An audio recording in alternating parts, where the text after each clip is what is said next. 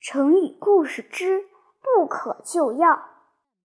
周朝时，周厉王贪图享受，又十分残暴，老百姓对他简直恨之入骨。一些正直的大臣也对周厉王十分不满。一天，一个叫樊伯的大臣挺身而出，对周厉王说：“大王，治理好一个国家。”应要施行仁慈的政策，应该重用贤良之士，疏远奸诈无耻的小人。谁知周厉王不仅没有按他说的话去做，反而渐渐疏远了他。那些帮助周厉王做坏事的奸臣暗暗高兴，有的甚至当面讥笑他。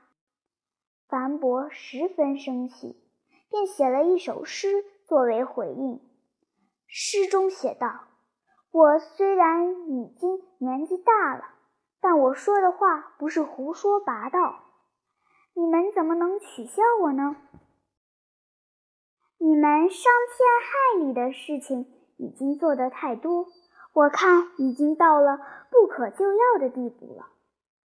不可救药的意思是指。”病重到已无法救治，比喻人或事物已经坏到无法挽救的地步。